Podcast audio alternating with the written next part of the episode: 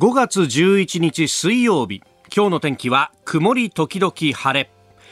日本放送飯田浩二の OK 工事アップ。朝6時を過ぎました。おはようございます。日本放送アナウンサーの飯田浩二です。おはようございます。日本放送アナウンサーの新業一華です。日本放送飯田浩二の OK 工事アップ。この後8時まで生放送ですえー、日本放送屋上の温度計15度、ね、外もかなり明るくなってきてという感じであります。あの、昨日オープニングで、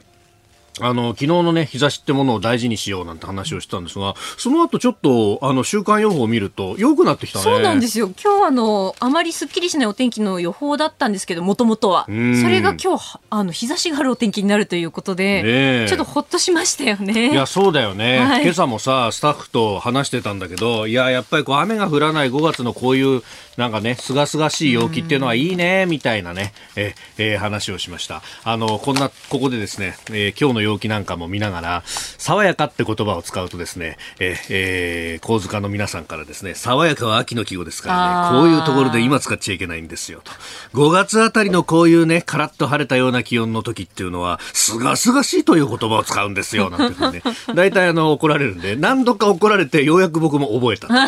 という感じで、まあ、あのね、昔だったら本当お天気一つやるにも歳時記をねこう繰りながらとか、えー、やりなさいっていうふうに、えー、言われたんですけど私本当に不詳の弟子なんでそういうものはすぐにすっからかんと忘れてしまうというですね、えーえー、ようやく覚えたというところですがまあでもねこのあの爽やかな爽やかなつっちゃいけないんだよ。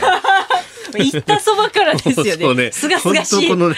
あの、口をついて出るっていうのがまさに恐ろしいんですが、このすがすがしい陽気で、まあ、外に出たいねっていうところで、あの、今日、朝日新聞の東京面、あの、朝パラパラとこう、新聞を見てたら、えー、旧古川庭園が3年ぶりに盛りのバラと、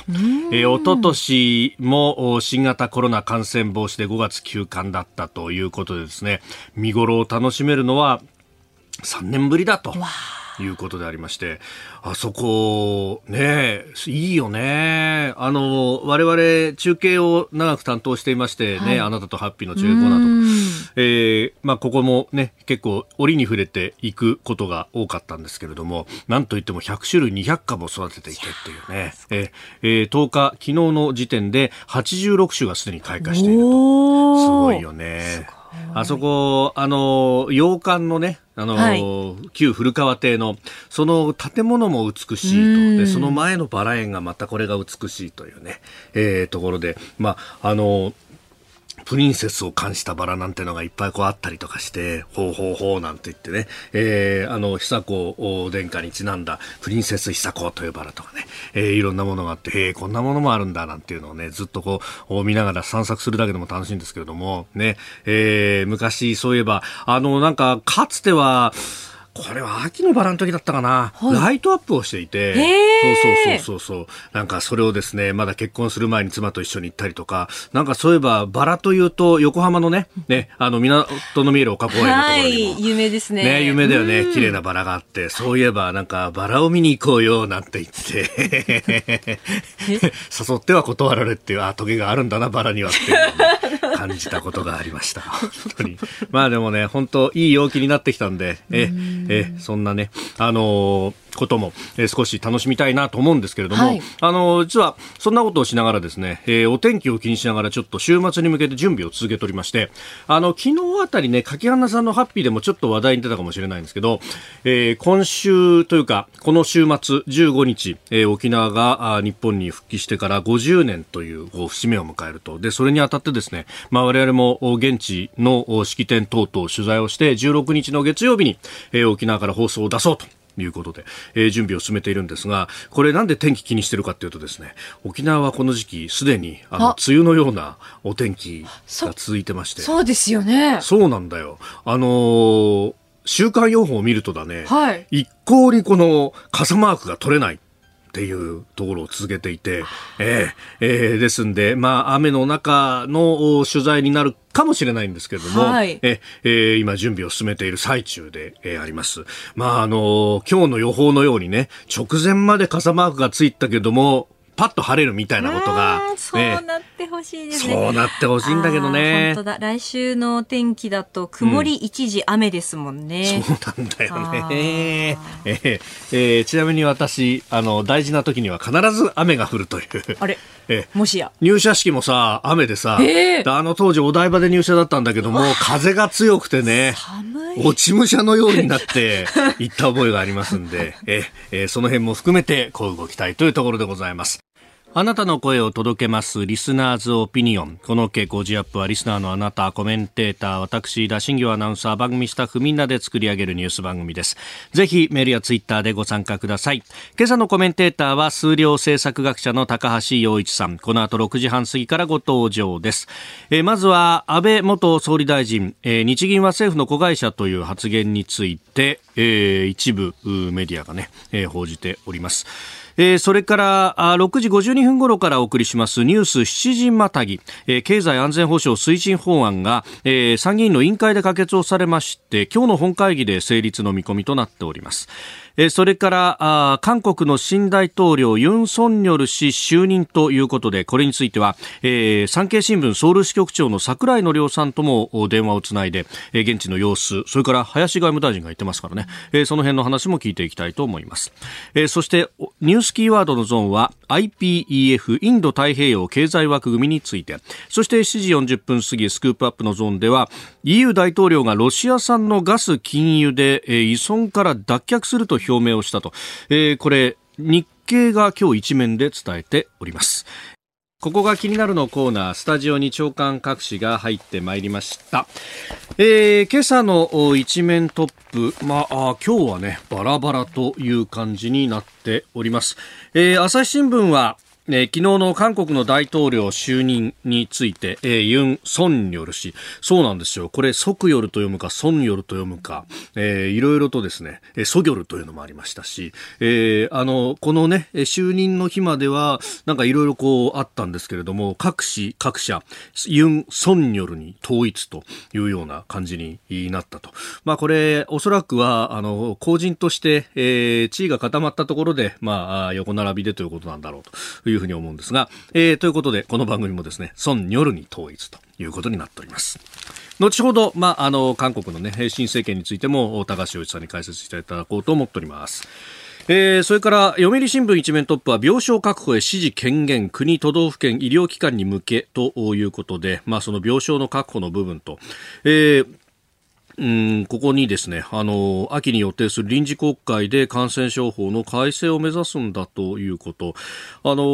医療機関に対して国と都道府県の権限を強化するということでありますが、うん、拘束力のある指示と、まあ今まではあの、拘束力のない要請だったんですけれども、えー、法の改正をするんだというところのようであります。まあ、あの、これね、えー、指定感染症の今コロナ2類相当とという形でやっているというそのあたりについてっていうのは、まあ、相変わらずスルーするのかなというような、えー、感じもございます。まあ、そうするとね、指定の医療機関以外では入院ができないとか、いろいろそこら辺が、うん、ネックになってるんじゃないかっていう声は、あの、現場からも徐々に上がってきていると。まあ、これだけワクチンの接種が進んだということを考えると、ええー、まあ、そのあたりの現場の声がどこまでというところですが、まあ、ただね、現場の人たちに結構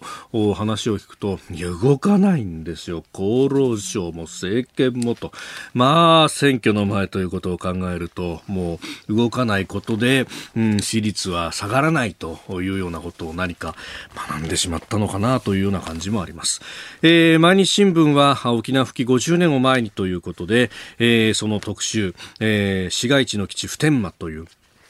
この普天間基地周辺の、まあ、小学校の、えー、校長先生のお話などを書いております。まあ、あ米軍のね、えー、航空機から、えー、物が起こってきたりとかっていうことが、まあ、危険じゃないかと。まあ、確かに世界一危険なあ基地であるということはね、えー、アメリカの政府高官も、うん、当時発言があったというところもあります。えー、それから産経新聞はワクチン大国復権に命運ということで医薬最高という、えー、特集記事を書いております。で、気になる記事なんですけれども、読売がですね、社会面で報じてるんですけれども、あの、知床の観光船の事故を受けて、えー、海保ヘリ救難士増強へ知床教訓救助迅速化という、えー、観光船がね、沈没した、まあ、一報があってから、その現場への到着が、えー、遅れたじゃないかということ。まあ、これは確かに、その、あの、ことが起こった直後にですね、えー、結構批判が出たんですけれども、ただこの道東の地域、まあ、北海道とても広いということもあり、えー、そして水温も今回冷たかったというようなこともありますんで、まあ、辛坊二郎さんさんがね、再三指摘してますけれども、えー、本来は救命いかだなどを積んでいなければ、えー、この低体温症というものの恐ろしさというものはあまりに軽く見てるじゃないかと、えー、ライフベストだけではあダメだったんじゃないかというようなね、問題提起をして、えー、いますが、まあ、そこの話ではなくて、海保やヘリを増強するんだと。まあ、あの、海保やヘリをね、えー、海保のヘリや救難士を増強するというのはもちろんそれは賛成なんですが、まあ、そこのね、えー、先見であったりとかっていうようなところを覆い隠すような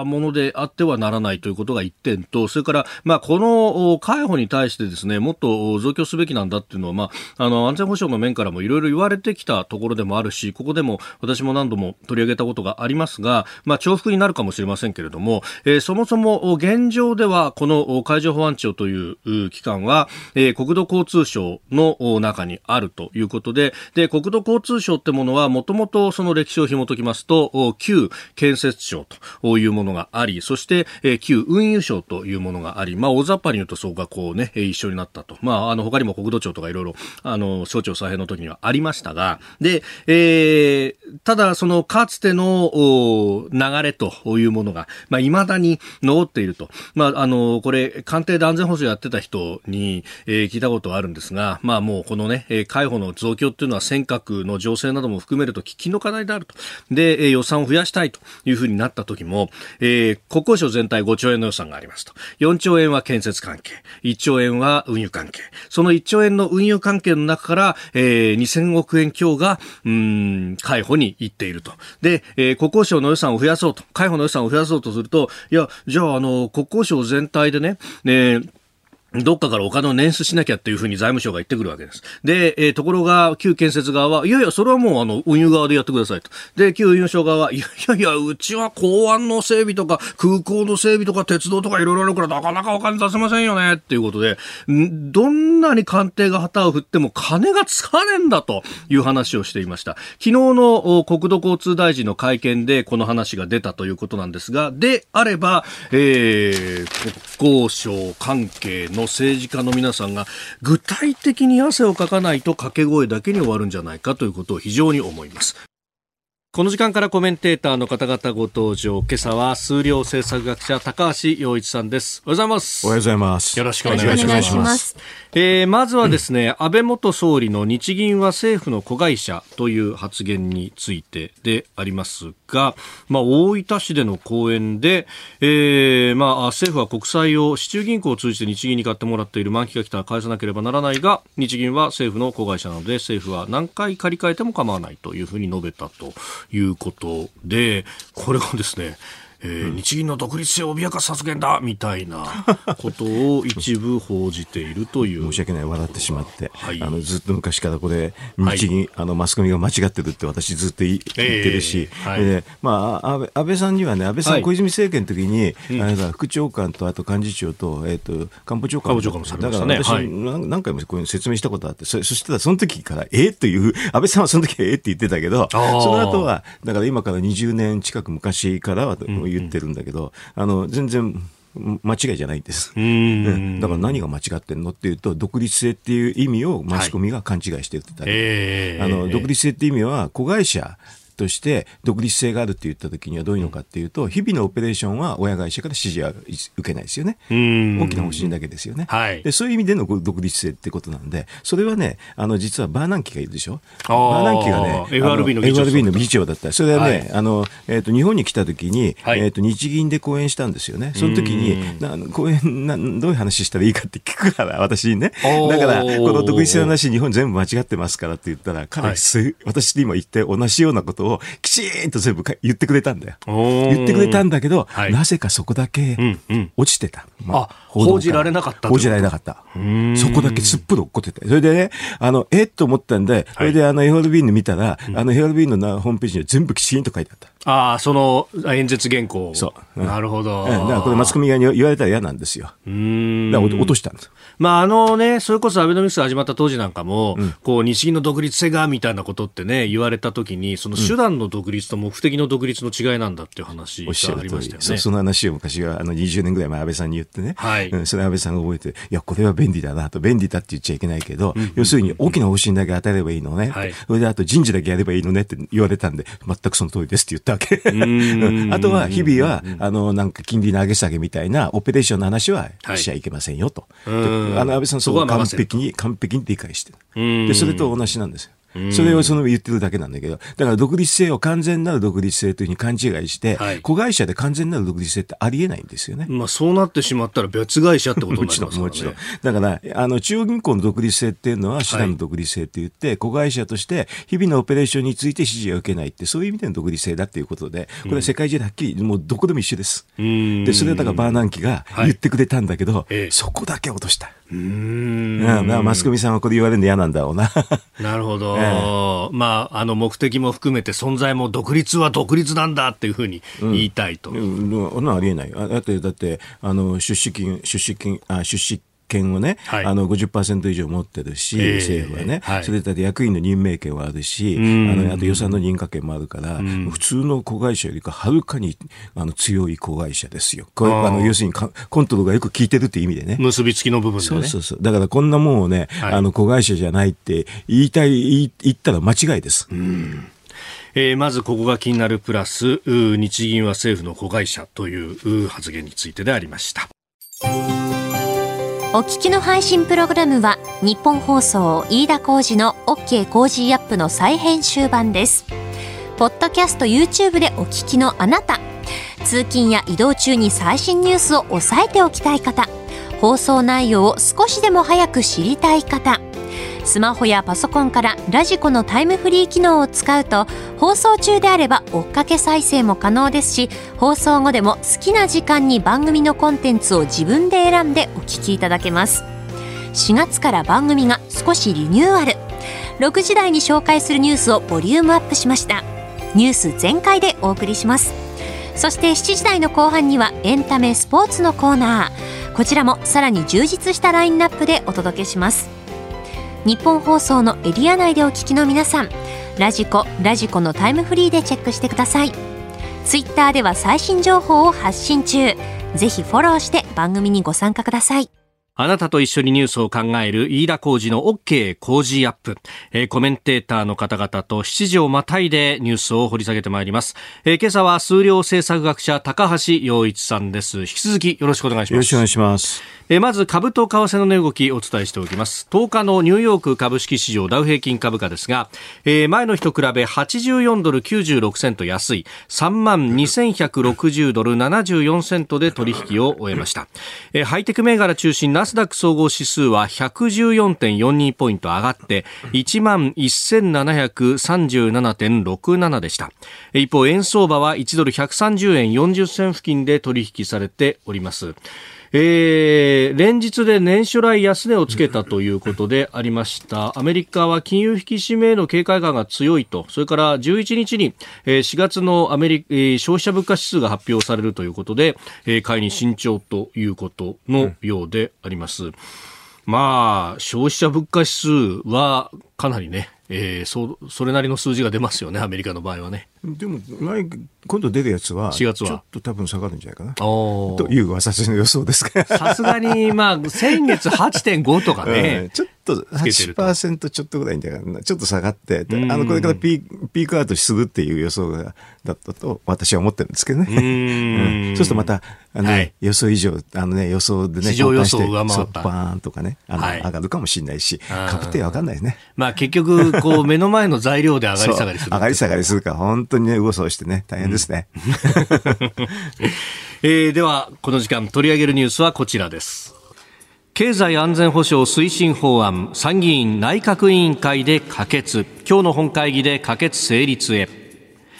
経済安全保障の強化を図る新たな法案。経済安全保障推進法案は参議院の内閣委員会で昨日採決が行われ自民公明両党や立憲民主党などの賛成多数で可決されました。法案は今日の参議院本会議で可決成立する見通しです。経済安全保障の強化を図る新たな法案は衆議院を通過した後先月13日に参議院で審議入りし内閣委員会で審議が行われておりました。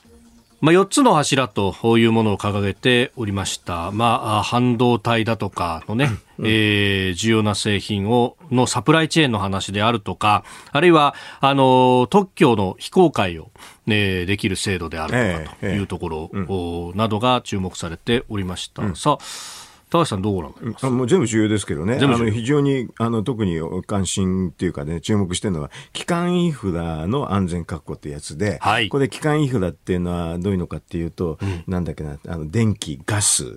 とか、はい、航空とか、そういうものですよ、鉄道とかね、はい、こういうものの基幹インフラに対して、国がまあ事前審査を、参入するときに事前審査をするっていうのが初めてできたわけ。初めて まあ今までなかったですよね。だから、こういうのがないと、要するに、で、基幹インフラの話って結構国よりかは地方で多いんですよね。地方の方で入れるって。そうすると地方の方はもうこういうふうな、なんか国の方のこういう制度がないと、はい、まああの全然関係なくて事業の、事業できるかできないかってだけでチェックしていろんなの入れちゃって、そうすると結果的に今、あのね、中華系のやつがね、すごくいろんなの入ってきて、例えば洋上の、えー、と電力かなんかでも入ってくるんだけど、はい、そしたらそれで海流の話とかそういうのをね、いろいろ調べて、えー、どうか、まあ、あの、いろんな重要情報がね、はい、結構ただ漏れしてるっていうふうな新聞記事もありましたよね。なるほど。そっか、海底の情報っていうのはこれ大事なんですね、うん、ものすごい重要だから。だから、あの、それは、あれですよね、こういうふうな、あの、経済安全保障の法律のこの事前審査でね、はい、どこまでチェックできるかというふうな問題はあるんですけどね。ただでも一応こういう法整備があったってことは、はい、いろんな地方の方の人もいろいろと入札かけて、いろいろと、えー、あの、外資系企業とかね、そういうの入れるときに一つの参考になると思いますよね。今までこういうのなかったから、そうすると、だから、ち、あの、率直に言うとね、国の方はやんなくてて地方の方が緩いから、はい、あのそういうのであの地方でもこっそりっていうかね、あの密かにいろんなのが入ってきてるわけですよ、すでに。で、それがまあ問題になりつつあるんですけどね。はい、だから国の方がこういうのないと、地方の方はやりようがないんでね、特にあの海外の話になると、地方政府の方ですとほとんどわからないんですよね。だからやっぱり国がこういうのをやってもらって、はい、あの、多分普通に考えると、地方のインフラなんかはこういうふうな国の審査を受け、あの、チェックした、はい、受けて、あのクリアしたのを入閣、あの、入札資格者にするとかね。多分そういうふうになると思いますけどね。で、そういうのが今までなかったから、例えばね、関西のね、大阪のね、上海電力とかそういうのが問題になるわけですよ。はい。あれはだから入札の手続きで、えあの、なんかダミー会社を入れて、その後に上海電力来てるとかいう話だから、はい、結構まあ地方の方は、うん、あの、入りやすいといえば入りやすかったんで、今までね。なるほど、うん、だからこれが国の方がそういうふうに、特に安全保障については、うん、国が方針示さないと地方政府が示せないんですよね。だって安全保障ってもう国のもう戦艦業務みたいになってるんですよ。地方はもうちょっとそれはもう無理ですよね。だから、このインフラの話は私は結構着目してて、はい、これを、あの、ちゃんとしたあのね、あの、事前審査にできるかどうか、ええ、それとあとインフラについてできるかどうか、あの、さらにそれを地方政府がどのように活用するかっていうのを見てますけどね。うん,、今までであれば、まあ、例えば地方が独自に条例を作るといったって法律がないのにどうするって話になっちゃうわけですか？審査ができないでしょ？要するにだから、あの、安全保障の観点から、あの、地方政府が審査をするってことはありえないですから。えー、できないし。だからそうするともう、あの、なんかね、参入っていうかね、日本にあの、密かに忍び込んでね、はい、そういうふうな活動しようと思う外国の企業っていうのは地方政府の方をなんかややっちゃうでしょ？そっちの方がより身近にいろんな情報も入手できるし、これで審査も緩いってことだったらそっちになっちゃうんじゃないですか？だからそういうのが今回こういうね、あの経済安全保障っていうのでね、はい、あって国の方がちゃんとやってくれるってことは一歩前進だと思いますよ。うん。まあある意味今までね、えー、そのまあ経済活動の自由みたいなもので、うん、えーえー、縛らなすぎたっていうところがあるそうですね。特にあの、基幹インフラについてね、はい、あの、外資っていうのでね、まあ、あの、中国系のね、企業たくさん日本にもうすでに来てるんですけどね、それが今まで結構のほうずだったっていうのもあると思う、というのを、ね、反省で今回、この経済安全保障ができたんじゃないかなという気がしますけどね。うん。えー、まあ、この法案ね、えー、明日、あ今日の本会議で可決成立ということですけれども、うん、まあ、あの、今後、またさらにね、そうですね。えー、セキュリティクリアランスの話とか。これ大変ですよ。あの国を審査するのも、誰がちゃんと審査できるのかって、そもそももあるしね。なるほど。IT の話ばっかりでしょ、これ。大変ですよ、本当に。えー、さて、経済安全保障推進法案。いやまさにこのね、鉄道もインフラの一つでありますもちろん、もちろん。うん。鉄道インフラ、うん、あの、非常に基幹産業ですよね。うん。でも、これからはね、ほら、電力とかいろんなのがあるでしょはい。だからね、幅広くなりますよ、これは。で、それが、まあ、それこそね、うん、IoT だとかっていうものももう使い古された言葉になってきましたけど、うんうん、まあ、ネットで管理すると。そうですね。いう時代にサイバーインターネットオンスイングってやつね。あの、あれは、ね、結構セキュリティ甘いから結構 入り込めちゃって、重要なところでね、コントロールされちゃったら大変ですよね。そういうのをちゃんと事前審査がどこまでできるのかっていうのは、そこは結構大変かもしれないね。これって、その、まあ、あの、各所管省庁でやるっていうのが、一応の基本になってくるんですか？まあ、そうなるでしょうね。うん、あの、日本の行政法ですとね、業種ごとに縦割りになってるからな。はい。うん。でも、その IT の話なんかは、あれですよね、計算官僚に出すのは、ちょっと無理じゃないかなって正直と思いますけどね。うん。大体官僚ってこういう IT の話とか一番弱いですから。うん。うん、で、これね、あのまあ、衆参両院で、えー、いろいろ審議がされていました。で、その中で様々な論点も出てきましたけれども、はい、まあ、結局今回このまあ4本柱でやったと。で、これ小林孝之大臣も、うん、答弁で話してましたが、うん、いや、これで終わるもんじゃない。そうでしょ。うん。うん。手始めですよ、最初。不十分でし。これがだからバージョンアップしていかなきゃいかんのじゃないですか。でもそのバージョンアップの前にそもそも IT 関連のね、はい、あのね、あの、来た時に事前審査が役人でできるのかっていうのは心もとないですよね。で、俺事前審査をするにしても、うん、その情報の部分とか全然わからんでしょ、うん、はっきり言うと、うん、こういうの結構大変なんですよね。私ちょっと経験があるんだけど、金融かなんかでね、すんごい新しく海外から新商品が来た、今から40年、えっと、30年ぐらい昔の時に、もう本当に大変で、審査できないわけ。だから、私そのね、担当官に指名されてね、もう全部やらされたことあってね、ものすごく結構難しかったね。あの、最新の金融技術みたいなのが山ほど新商品で来るでしょ？それ やっていかなきゃいけないんでね。それで一回日米協議で私指名されちゃってね、日本は彼がやりますかって言われて、私すごいあの、焦ってね、はい、焦ったっていうかね、うん、ちょっと大変だ大変でしたよ。えー、それは向こうから文献取り寄せたりとかしながらそれで、えっと最最新の金融技術だから、はい、まずもう無理なんですよ、普通の役人に。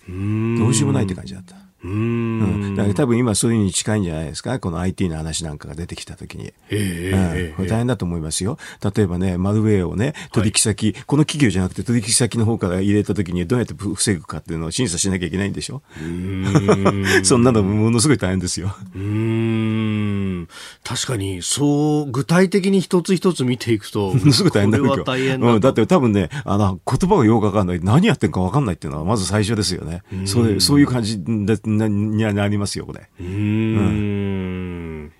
で、まあね、あのー、他にも、それこそ、うん、人の部分の審査をどうするんだっていうような話も、まあこれ、あのー、国家公務員等々に関しては特定秘密保護法等々が一応あるけれども、ねじゃあ、それをどこまで適用ができるのかであったりとか、学術系はどうだとかっていう話にも当然なってきますよね。ね今、もういろんな手段でね、はい、やってくるから、あの、審査するにしてもね、間抜けなやつが審査してたらもう全部スルーパスになっちゃいますね。うんだからこれが実効性があるかどうかって、あの多分あれだよね、デジタル庁かなんかで協力がないと無理じゃないかなって気がしますけどね。なるほど。えー、あそこうまくいってませんけどね。というような、ね、役人ばっかりたくさんいてね。えー、だからもうちゃんと、あの、こういうの IT とかね、プログラムなんかポッポわからないとなかなか大変でしょうね。うん。えー、経済安全保障推進法案、今日のニュース7時またぎでありました。おはようニュースネットワーク。取り上げるニュースはこちらです。韓国新大統領にユン・ソンニョル氏が就任。昨日韓国ソウルでユン・ソンニョル氏の大統領就任式が行われユン大統領は演説で核・ミサイル開発を加速する北朝鮮にまず実質的な非核化を求め進展があれば経済支援などを検討する考えを示しました。融和的な政策だった前政権の方針から転換する姿勢です。えー、韓国社会の格差問題については経済成長をなくして解決は難しいと強調しております。で日本との関係で言いますと林外務大臣が就任式に参加をしました。で、えー、ユン新大統領とも会談岸田総理の親書を手渡したということで、えー、このあたりの現地の様子などなどについて、えー、この時間は産経新聞ソウル支局長の櫻井則夫さんと電話をつないでお話を伺ってまいります櫻井さんおはようございますおはようございます。よろしくお願いします。よろしくお願いします。あの、昨日の就任式等々取材されていて、どうでしょう、印象的だったことなどありましたでしょうか？えー、そうですね、就任式っていうのは、はい、5年前にムン・ジェイン大統領が就任した際っていうのは、あの突然、そのパックネ大統領が弾劾をされて、急な、えー、選挙があったということで、はい、非常に簡略化された、えー、大統領就任式になったので、久々のこの10年ぶりに大規模なこの大統領就任式っていうのが開かれたわけですね。なるほど。で、まあ、そのね、あのー、顔ぶれというか、まあ、前回、ムンさんの時には、だから外国からも人は呼ばなかったというような形だったと報道されてますが、今回は、まあ、その意味では華やかになったってことですか？そうですね、それの中で、えー、就任演説をされたんですけれども、はい、おその中でもですね就任演説、いろいろ、あのー、周りにいる、えー、助言するような側近たちから意見を組み上げた上で、はい、就任演説の、えー、原稿っていうのは作り上げたんですけども、はい、かなりあのご本人自体が筆を入れたそうなんですよ。それで非常に短くした就任演説になって、一つのテーマに限ったことを非常に強く打ち出した就任演説となりました。はい、おそのテーマというのはどういったものだったんですか？それっていうのは、自由民主主義をもう一度立て直すという、自由という言葉を、その就任演説、短い中でも35回も繰り返してるんですよ。はいそれだけ、まあ、ユン氏の中に、まあ、自由が損なわれているというのは、これ、危機感があったわけなんですか？そうですね、えー、彼がですねその、はい、昨年6月にその出馬を宣言した時でも、その自由民主主義の立て直しっていうことを訴えたぐらいに、そのために彼は政治経験が全くなくて、ずっと検事として、検事、あのーの現場のその検察官です。とか、検察の幹部としてやってきたんですけども、はい、その中でも政治を志したっていうのは、あの自由民主主義が脅かされるんじゃないかという危機感から彼は出馬したんですね、そのことを改めてこう就任演説で訴えたという形ですね。もともとそのパク・クネ政権に対しての、まあ、捜査等々でも、このユンさんは、まあ、目立ってきたわけで。で、その後はムン・ジェイン政権に対しても厳しい姿勢であったと、やっぱりこう、一貫してそのあたりのこう民主的なものっていうのがこう、権力によって壟断されるっていうようなことに対しての危機感があったわけなんですか？ええ。そのあの法治主義という自由民主主義のこの日本でもそうですけれども、はい、あのきちんと法律を守ると、であの国民はその自由民主主義っていう規範を守るというようなところをがあの脅かされてるんじゃないかというような意識のもとで大統領に出馬したと、大統領選で出馬したという経緯があっただけに、うん、それを一貫して、この大あの就任演説でも訴えたというところがありました。あの前政権の本当にこのこう退陣直前にこう検察の力を弱めようというような法案が出たりとか、えー、やっぱりそういうことに対してのアンチテーゼってものがあったわけですか？そうですね、あの隣に、要はあのすぐ後ろに演説をしているときに、はい、引き継ぐべきムン・ジェインさんがいらっしゃったので、ムン・ジェインさんに対して、はい、あのこれがだめだというようなことは、演説では出さなかったですけども、完全にムン・ジェインさんが行くところと逆の方向に私は、うん、えー、国づくりをしますよという宣言をしたという形になりました。あでこの大統領選の直後にも櫻井さんのお話伺いましたが、かなり僅差だったわけですよね。そうですね、ええ、その後っていうのは、この韓国の社会全体として、この新大統領に対しての温度感ってどうですか？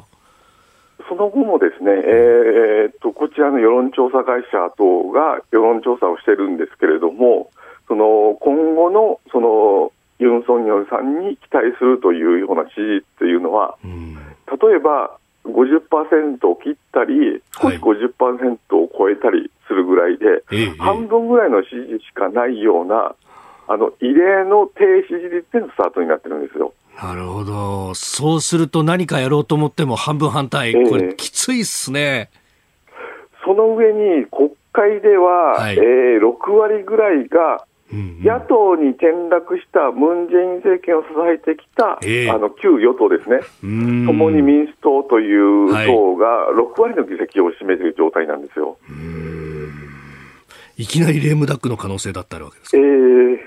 なるほど。えー、スタジオには数量政策学者高橋洋一さんもいらっしゃいます。あこんにちは。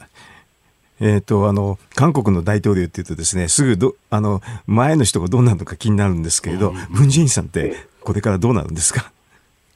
ムン・ジェインさん自身は、あの、はい面白いのが、その9日の日に退陣するときに、私は成功した大統領ですか、あの今後も成功したあの大統領として歴史に残るために支持してくれますか？って支持者に訴えたわけですよ。結局あのこれまで、えー、韓国歴代大統領で不幸な歴史をたどった方々多かったですよね。はい、だから結局はそのおいあの傷をつけられないように守ってくれますかっていうことを遠曲に訴えたわけですよね。なるほど。で、これ、日本との関係なんですけれども、今回、林外相が、えー、まあ、えー、ソウルに行きました。で、えー、ユンさんとも昨日会ったということですけれども、えー、こう、どうなんですか？手応えだとか、なんとかってあったんですか？えー、結構、その、えー、林さんが行かれて、その前日には、こちらの外務大臣候補であるパク・チンさんという方と会ってるんですけども、えー例えばですね、この林さんっていうのは、あの去年の G7 の会談の時に、はい、いきなりピアノを弾き出して、ああ、ありましたね、イマジン。えー、えーイマジン、あの、はい、結構印象的な、だから音楽に対して非常にあの関心の高い方で、で、新しい外務大臣も音楽に非常に関心、あ学生時代バンドをやっていたりというようなことで、その中で、あの本当になあの日本と仲良くしたいんだと、パク・ジンさんという外務大臣候補の方がですね、はい、例えば、あの日本と韓国で両方両国でヒットした「三校へ帰れ」という曲が、うん、あの懐かしいですよね、その。そうですね。そういう本ーはい、それをあのその曲であの共演できると。あ一緒に本当に奏でていきまハーモニーを奏でていきましょうっていうことを言ったところ、結局その、あのその前日に、白人さんと林さんが会われたんですけども、はい、林さんが、あのプサンコへ帰れよ、練習してきたんですよと。言ったぐらい、双方ともにやっぱりこれ、待ったなしなんで、日韓関係よくしましょうっていう会談で、あの話が盛り上がったそうなんですよ。これ、その辺ね、日本の国内からすると、いや、過去にはいろいろ、それこそ、あの、えー、先週の募集校、まあ、いわゆる徴用工の話であったりとか、えー、峠刺さってるから前のめりでいいのかなっていうような向きもありますが、その辺ってどうですか？で、結局そういうやる気があっても、はい、先ほど申し上げた通り、えー、えー、なんあのいいろいろあれですね、裁判の問題とかになった場合に、はいえ。ー、法的措置をしなきゃいけないってなったときに、6割が野党を占めてるような国会の中で、はい、どれだけ本当に実あの具体的な措置が取れるのかっていうところが本当に未知数な上に、あの旧与党であったムン・ジェインさんをあの支えていた、はい、あの共に民主党っていうのが、うん、本当にあの閣僚とかを認めるときにあの、あなたは親日派じゃないかっていう攻撃を展開してるんですなるほど。そうすると、もう、事細かにというか、一個なんかやろうとすると、えー、もうずっと、こう、うまくいかないと。日本としてもそうすると、えー、えー、そんなにこうね、力を込めてっていうよりは、少し引いた立場にななりならざるを得ないって感じですかね。そうですね。あのな本当に具体的に何か一歩前進の土地がないとっていうところで、今回、誰を就任式に送るかっていう部分でも、やっぱり、えー、岸田政権っていうのは迷ったと思います、うんうん、あの悩んだと思います坂井さん、どうもありがとうございました。続いて、教えてニュースキーワードです。IPEF インド太平洋経済枠組み松野官房長官は昨日の記者会見でアメリカが主導する IPEF インド太平洋経済枠組みについてアメリカのインド太平洋地域への積極的なコミットメントを示すもので歓迎すると言及しました IPF はバイデン政権が国内の反発が根強い TPP の代わりに打ち出した日本や東南アジアの国々と連携して中国に対抗する経済圏づくりを作るという枠組みでえ、バイデン大統領が来日する5月下旬に発足の見込みです。えー、まあこれ、あの、関税等々ではなくて、えー、通商の枠組みとかそういう部分が中心だというようなね、えー、ことが出てきております。そうですね。なんか枠組みっていうことで、はい、あの、カチッとしたものじゃないっていうのは想像できますけどね。うん、あの、うん、まあ、あの、このこ言葉で、はい、IPEF っていうのは、 Indo-Pacific Economic Framework ですよね。 Framework。Framework ですよね。 Framework って聞くと私なんか、え、なんか構想かって構想。構想、うん、考えかっていうか。で、あの、で、TPP の方はどういうふうに言ってるかっていう Trans-Pacific Partnership Agreement。Agreement っていうのはもう協定でしょ？はい。まあ、全然違う。えー、これはだから、あの、もともとね、アメリカの議会の方議会っていうかね、アメリカの政府と議会っていうのはあって、はい、政府はそんな万能じゃないんですよね。日本だとね、議院内閣制だから、まあ、政府の決めたことはほぼもう議会で通るんですけどね、えー、アメリカの場合全く違うんですよね。はい、でその時にアメリカの議会と政府の間の、えーと、関係を取り持つときに、議会がどのくらい政府に権限を与えるかっていう TPA っていうのがあってね、はい、これがまあ非常にポイントだったんだけど、これがもう、うんうん、もう去年の7月ですか、失効しちゃったんでね、はい、それ結果的にできない。ってわけですよ。で、あと、中間選挙もあるから、はい、まあ、議会も刺激したくないし、というのもあるから、こういうふうに、あの、まあ、大対策に多分ならないですよね。あの、こういうふうな、あの、TPA の代わりというんだけど、代わりには多分ならないと思いますよ。それは議会のコミットメント全く違うんでね。一応やってる感は出すけどねってえー、だから政府の方で、はい、あの、議会のそういうふうな、あの、に触れない程度にしかできない。議議会に、議会の金銭に触れるような話はまずできないと思いますよ。えー、ですから、これはね、あの、その苦肉の策として出てきたって言うんだけど、はい、出てきたって言っても中身が全く違うから、うん、TPP とはね。だから、それで、あの、先ほどその、えっ、ー、とで、バイデン大統領が、あの、訪日する、うん、えっ、ー、と、5月下旬に発足と言うんだけど、はい、考え出しますっていうレベルでしょ。ああ、なるほど。こういう構想があるんです、というふうに、まあ、発表する、えー、そうね。それはだから議会と、アメリカの場合、議会通らないときちんとしたのはできないんで、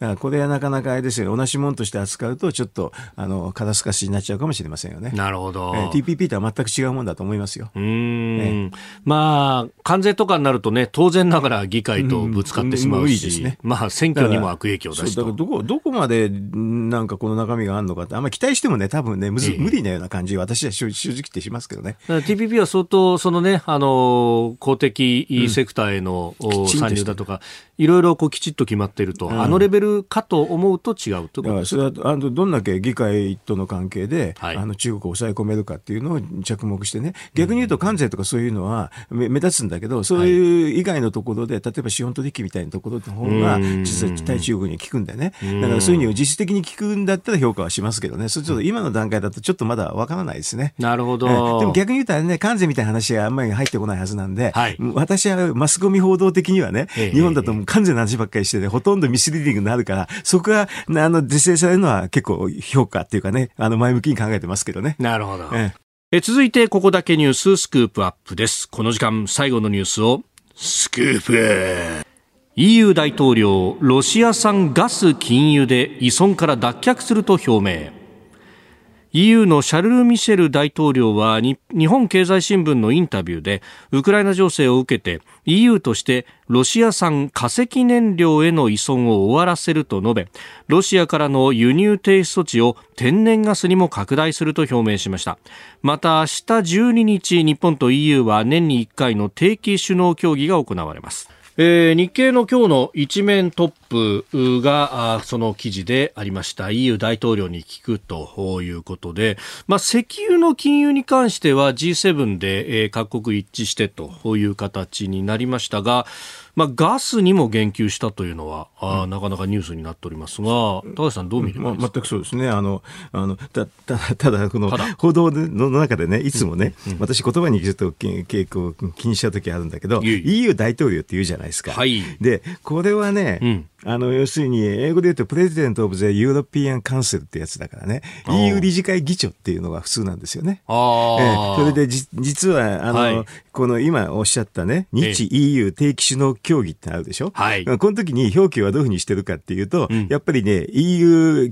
あの、理事会議長っていうふうには、ちゃんと外務省のそういうふうに全部言ってるんですよ。外務省のホームページ等々、公式の文書では。そうそうそれで、だからこれを大統領と訳すとね、ちょっと、ちょっとおかしくてね、要するに他に EU 委員長っていうのも時々出てくるじゃないですか。そうですね。はい。ウェザー・フォン・デア・ライエンス。ライエン。はい、そのその時も、で EU 委員長っていうのを英語で言うとね、プレジデント・オブ・ザ・ユーロピアン・コミッションなんですよ。だからそれから考えると大統領と訳すのはちょっと違いますよ。ああ、なるほど、なるほど。あの大、大統領っていうのは普通はあれですよ、選挙で選ばれた人ですから、はい、この人たちそうじゃないから。うん。だから、あの、これはね、大統領っていうとね、え？っていう感じになるんだけど、うん、これは多分報道でね、これは、あれですよね、あの、理事会議長で訳さないとね、えっ、ー、と、ちょっと間違いだと思いますけどね。大統領っていうとイメージするのは結構権限が大きいように大きくないです。全くない。はっきり言えば EU の中でまとめ役で、はい、これからの方向っていうかね、EU がこういう方向に向かっていくっていうのは多分そうなんでしょう。うあの、これは特に、えっ、ー、と、化石燃料の話っていうのは、はい、依存を減らすんだけど、その中でロシア産は特に減らしちゃうって、やめさせるっていう言い方なんでしょうけどね。でもよくよく考えてるのは、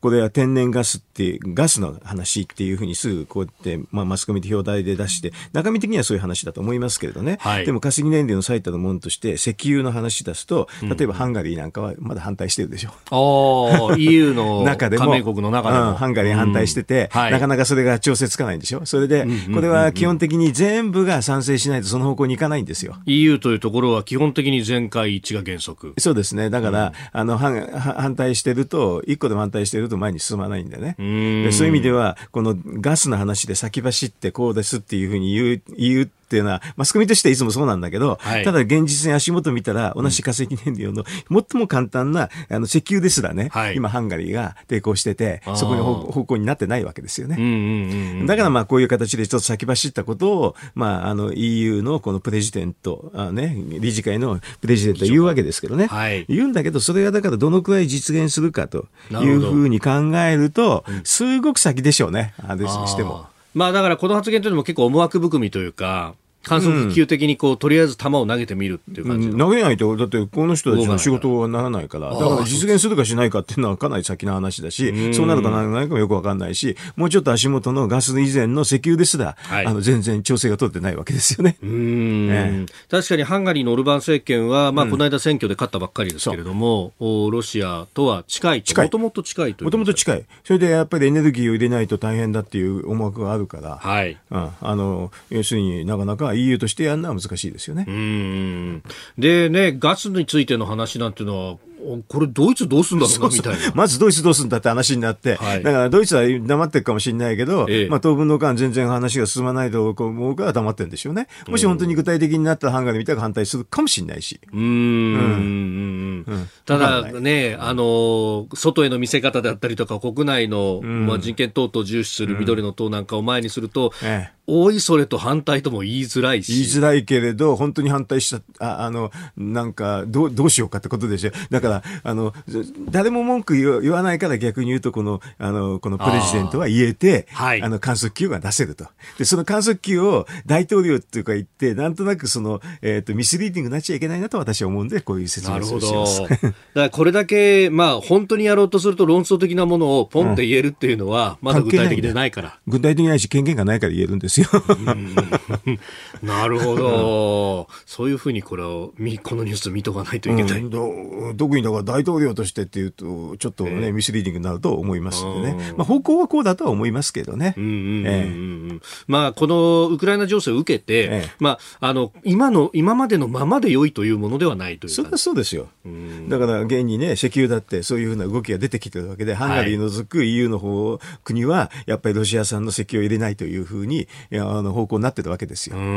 いや、このニュースを見たときに EU というかヨーロッパがこっちに舵を切っちゃったら、うん、じゃあ日本もサハリン1、2だとかアークティック2だとか持ってて、うん、ガスどうすんのと思ったんですけれどそれはありますよね。うん、でも、あの、どちらかというとあれですよね、こうやって、あの、石油、化石燃料の方に依存を終わらせるという形になると、日本の方はね、原発があるだろうって必ず言われるんですよ。原発使わないから、その分だけ天然ガスとか、そういうのを日本で中入れてるだろうと、そういうんだったら、当面はこっちに回せとかね。あの、当面は多分ね、あの、ガスは依存してたらえないんですよ。はい、すごい先は別としてね。そうすると当面の話の奪い合いの時に日本は原発の話とかね、うん、そういう話が出てくるんですよね、いつもね。お宅は使えるもの持ってるのになんで使わないんだそう、使う。それでその分だけ天然ガスでね、取っちゃってるだろう。それでエネルギーそれで高くなってるじゃないかとか言われるわけ。うん、これだったらヨーロッパの方に当面は回してくれとかね。うん。うん、それが支援になると。そう。というふうに言われますね。えー、EU 大統領といいますか、欧州理事会議長、えー、ミシェル、シャルル・ミシェル氏の発言について、まあ、そこからエネルギー事情ね、えー、お話しいただきました。あなたと一緒に作る朝のニュース番組、飯田浩二の OK Cozy up。ニッポン放送の放送エリア外でお聞きのあなた、そして海外でお聞きのあなた、今朝もポッドキャスト YouTube でご愛聴いただきまして、ありがとうございました。飯田浩二の OK Cozy up。東京有楽町ニッポン放送で月曜日から金曜日朝6時から8時まで生放送でお送りしています。番組ホームページでは登場いただくコメンテーターのラインナップや放送内容の原稿化された記事など情報盛りだくさんです。また公式ツイッターでは平日は毎日最新情報を配信中。ぜひチェックしてみてください。そしてもう一つ飯田浩二アナウンサーが「夕刊富士」で毎週火曜日に連載中。飯田浩二の「そこまで言うか」こちらもぜひご覧になってください。忙しい朝そして移動中ニュースを少し深く知りたい時ぜひ AM、FM、ラジコはもちろん日本放送のポッドキャスト YouTube でお楽しみください。